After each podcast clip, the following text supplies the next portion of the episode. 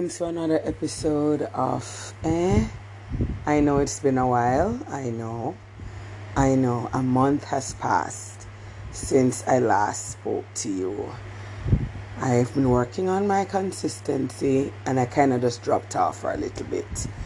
After I did Bacchanal, I just kind of sit in silence and let things seethe a little bit if you're wondering what that is in the background, that is the sound of my fan. Yes, I live in the Caribbean. It's hot. And so that fan is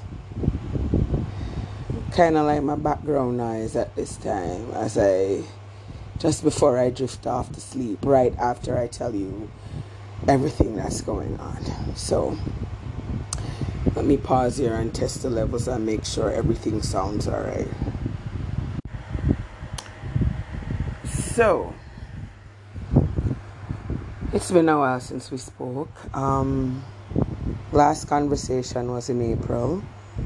I told you all my feelings associated with the word bacchanal. Now, you know, therapists, that I talk to you when things get a little bit too heavy and I need a shoulder to lean and I need someone to listen to, listen to my plight. Um, very recently, a friend of mine lost his grandfather. And something that we do here in Jamaica is when a person dies, um, the family members will wash their clothes, wash the clothes of the deceased, I mean, and give persons their clothes. Like when my grandfather died, um, they took all his clothes out of the closets and they washed them and every family member that came to a funeral came to the funeral was offered a garment of my granddad to remind us of him. And my friend wore his grandfather's shirt. He wore like for a week he just was wearing the shirts that he took from his grandpa's house and he shared some of those pictures on his WhatsApp notice and it brought back in sharp memory the passing of my own grandfather and the passing of my grandmother. And what it really brought back to my memory was the deep sense of regret that I felt when my grandmother died. My grandmother died in 1997 and I remember weeks before she passed, she said that she wanted to see me. She wanted me to come visit her. And I had just started a job at 17 years old. I started my first job. And I, I could not get the time to leave work to go visit my grandmother. And I remember I saw her again on the day of her funeral, and I was asked to throw the dirt on the coffin as it was placed in the ground. And I just remember that deep feeling of regret. And when I saw my friend wearing his grandfather's shirts, that regret came right back to me again about my grandparents. I regret not going to see my grandma when she asked me to come see her weeks before she died. And one of the reasons that regret has lingered with me all these years later is because of the great person my grandmother was. My grandmother was a midwife. She had no formal training. I don't think she ever picked up a biology book. But she had so much experience bringing human beings into the world. You know, my my grandma knew how to turn a breech baby around. You know, she knew all of these things that people spend years at medical school trying to learn, you know. I regret not sitting at her feet, listening to every word that she said and writing it down. You know, my grandmother came from a long line of midwives. Okay, my gra- great grandmother before her was a midwife. My great great grandmother before her was a midwife, and so on and so forth. So they came with all that knowledge, that those African retentions, things that we don't remember or think about anymore, the old way. My grandmother knew the old way. You know, she would walk miles to go and deliver someone's baby. Whenever there was a problem, they would send for her. You know, because she was just so good at what she did and because she had been trained by the best. You know? I remember on the day of her funeral, they said, All those who have been delivered by Mum, that's what they called her, Mum, please stand. And almost the entire church stood up.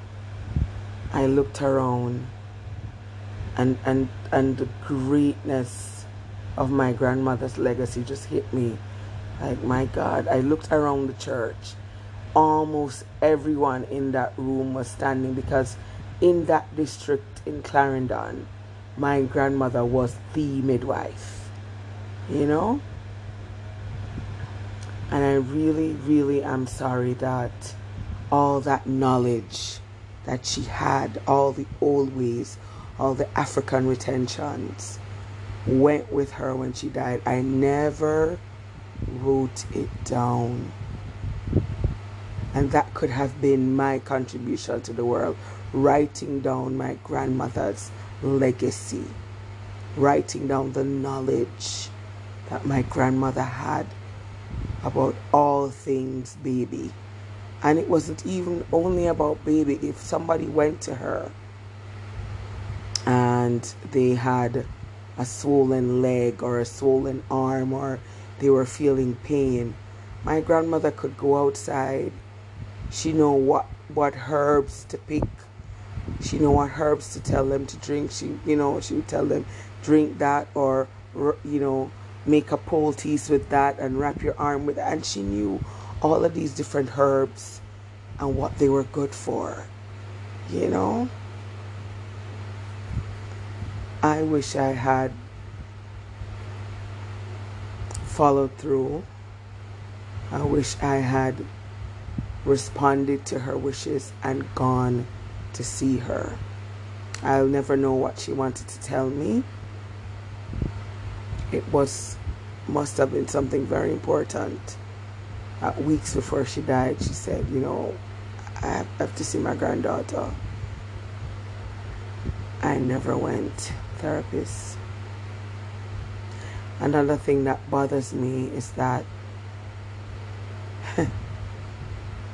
the tradition of being a midwife stopped with my grandmother. Not one of her grandchildren took up that mantle. And for years, the women in our family were midwives. Not one of us, not my sisters, not me, none of us took up the mantle. None of us followed in my grandmother's footsteps. And, you know, that regret has been riding me all week. All week. Someone posted a meme on Facebook. Um, it said, if you could talk to your 18 year old self, what would you say? What would you say to your 18 year old self? I know what I would say. I would say visit your grandparents, sit at their feet, learn from them, write down what they have to say. And after my grandma passed, I got a little better with visiting. I visited my maternal grandpa, you know, and I took with me my. At the time, I fancied myself a journalist, you know. I was doing freelance writing for, for different publications and, you know, making money where I could because I was also at that time studying. I was in college and I was fancied myself a journalist. So I had a little tiny tape recorder and I would take it with me whenever I went to see my grandfather. And I would try to coax knowledge out of him because I felt, oh, I missed the boat with grandma. I'm going to try to catch up right here with grandpa. And so he and I, we started the family tree together, working on the family tree together. And he would tell me the most fascinating stories. And I regret not taking a sweater of his because every time I miss him, I could just wrap it around me and just remember how sweet my grandfather was. Such a hardworking man. He went blind in his 50s. And even though he couldn't see a thing, he insisted on continuing to work in his field. He was known to produce the most beautiful potatoes. You know, he was a farmer, hardworking family man, and he was known to produce the most beautiful potatoes. I remember a story he told me about the first time he saw a plane. and he and all the children in this little district ran because they felt like this was the end of the world. There's a, there was a noise coming from the sky, and all their little young lives, they only knew the sky to be a place for the birds, you know. And here's this machine that they knew nothing about, hovering overhead, making a noise. So he said everybody ran and hid. Adults were thinking it was the end of time. It's a really funny story. He was such a good person. How do you deal with regret therapies? How do you how do you get past deep-seated feelings of regret, especially things you cannot change? Because I cannot change not visiting my grandma before she died. I cannot change not writing down all the knowledge that she had or spending so much time with her that I acquired that knowledge myself. I can't I can't change that. How do you deal with regret? How do you face it? You know? This week I've been struggling, struggling, and I mean struggling with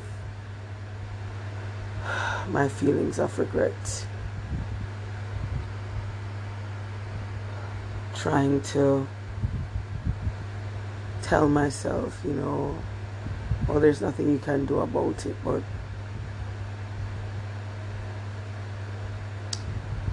I just wish I could. I just wish there was something I could do about it. Now that that's off my chest, let me update you, therapist. So, it's been a crazy month the month of May. Um, that whole bacchanal situation was dealt with. I'm now doing a nice bachata in a corner, you know. Um, I'm just dancing till the band packs up and leaves, you know, metaphorically, of course. So, right now, I'm no longer in a bacchanal but I'm in a delicate bachata. I'm doing a delicate bachata until the end of the school year. The band packs up, the fat lady sings, and you know, I move on. Mm. Sometimes you know when you're just not the right fit for something. Sometimes you know when you don't belong in a particular situation, and it's very important to recognize where you belong. It's very important, first of all, to recognize who you are. You know, I once read somewhere that people treat you how you allow them to treat you. And if you go into a situation and you let people know, okay, these are my boundaries, this is what I will do, and this is what I will not do, you know, chances are you're not going to be liked for that. Because we're in a time now where everybody, especially those who feel downtrodden and oppressed, they look forward to oppressing others, you know, and mistreating others. Everybody's going through something. And so they need an outlet, you know. They need a way to express those feelings of helplessness. And a lot of time the closest person to you is the one left feeling broken you know.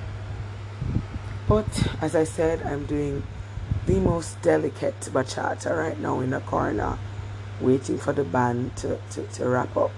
The saxophone player is getting all long winded and acting like he doesn't want to leave, but it's where we're at. Saxophone player still on stage. The bass man has packed up. The drummer has put his sticks down. The keyboard is empty. The keyboard guy is at the bar having you know you know a drink and the saxophone player is up there and while the saxophone player stays up there i will remain in the corner doing a delicate bachata you know if you know what i'm saying you know what i'm saying therapist and i know you're smart you would have already heard the bacchanal episode and so you can put two and two together and hopefully get four you know, I'm not 22. um, yes, but I'm so grateful I have you, therapist, because I often need to vent. I often need to be heard, and I'm so grateful that you listen. Um, I checked my stats the other day and I realized that I have listeners in Singapore. I want to say hi to my Singapore listeners. I want to shout out my North American listeners. Um, I want to shout out my New Zealand listeners. Thank you so much for giving my podcast a chance. Thank you for listening. I can't tell you how much I appreciate you. Um, and when you listen, I know it shows it's on the statistics. So I want, I really want to thank you for listening.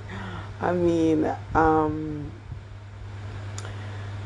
it's good to be heard, and I want to say, therapist, that you can always leave a message. Um, it's right there on the anchor page. You have the opportunity to leave a message and let me know how you feel about the podcast. Um, I look forward to hearing from you. I really would be delighted to hear from you, some of you, um, and then I could share it on the next podcast. Um, the whole vaccine situation remains the same. Um, pressure is being placed on people to take it. Um, I know that the new recruits for the Jamaica Constabulary Force and the new recruits for the Jamaica Defense Force, the Army, and the police force here, it's mandatory. So you cannot be accepted in the police force or in the military now without your two doses of AstraZeneca. Um, unfortunately, AstraZeneca is still the only one we have in Jamaica. We have yet to jump on the Cuban train, even though we are trade partners and neighbors. But we'll see how it goes. As usual, therapists, I will keep you completely and thoroughly updated I'm sorry I took a month off. Um, I just really needed to gather myself and, you know, think about my next steps when the bachata is over, like, you know, what happens next. So, thank you again for listening. I greatly appreciate you. And I look forward to hearing from you. This has been another episode of Eh. Thank you, therapists.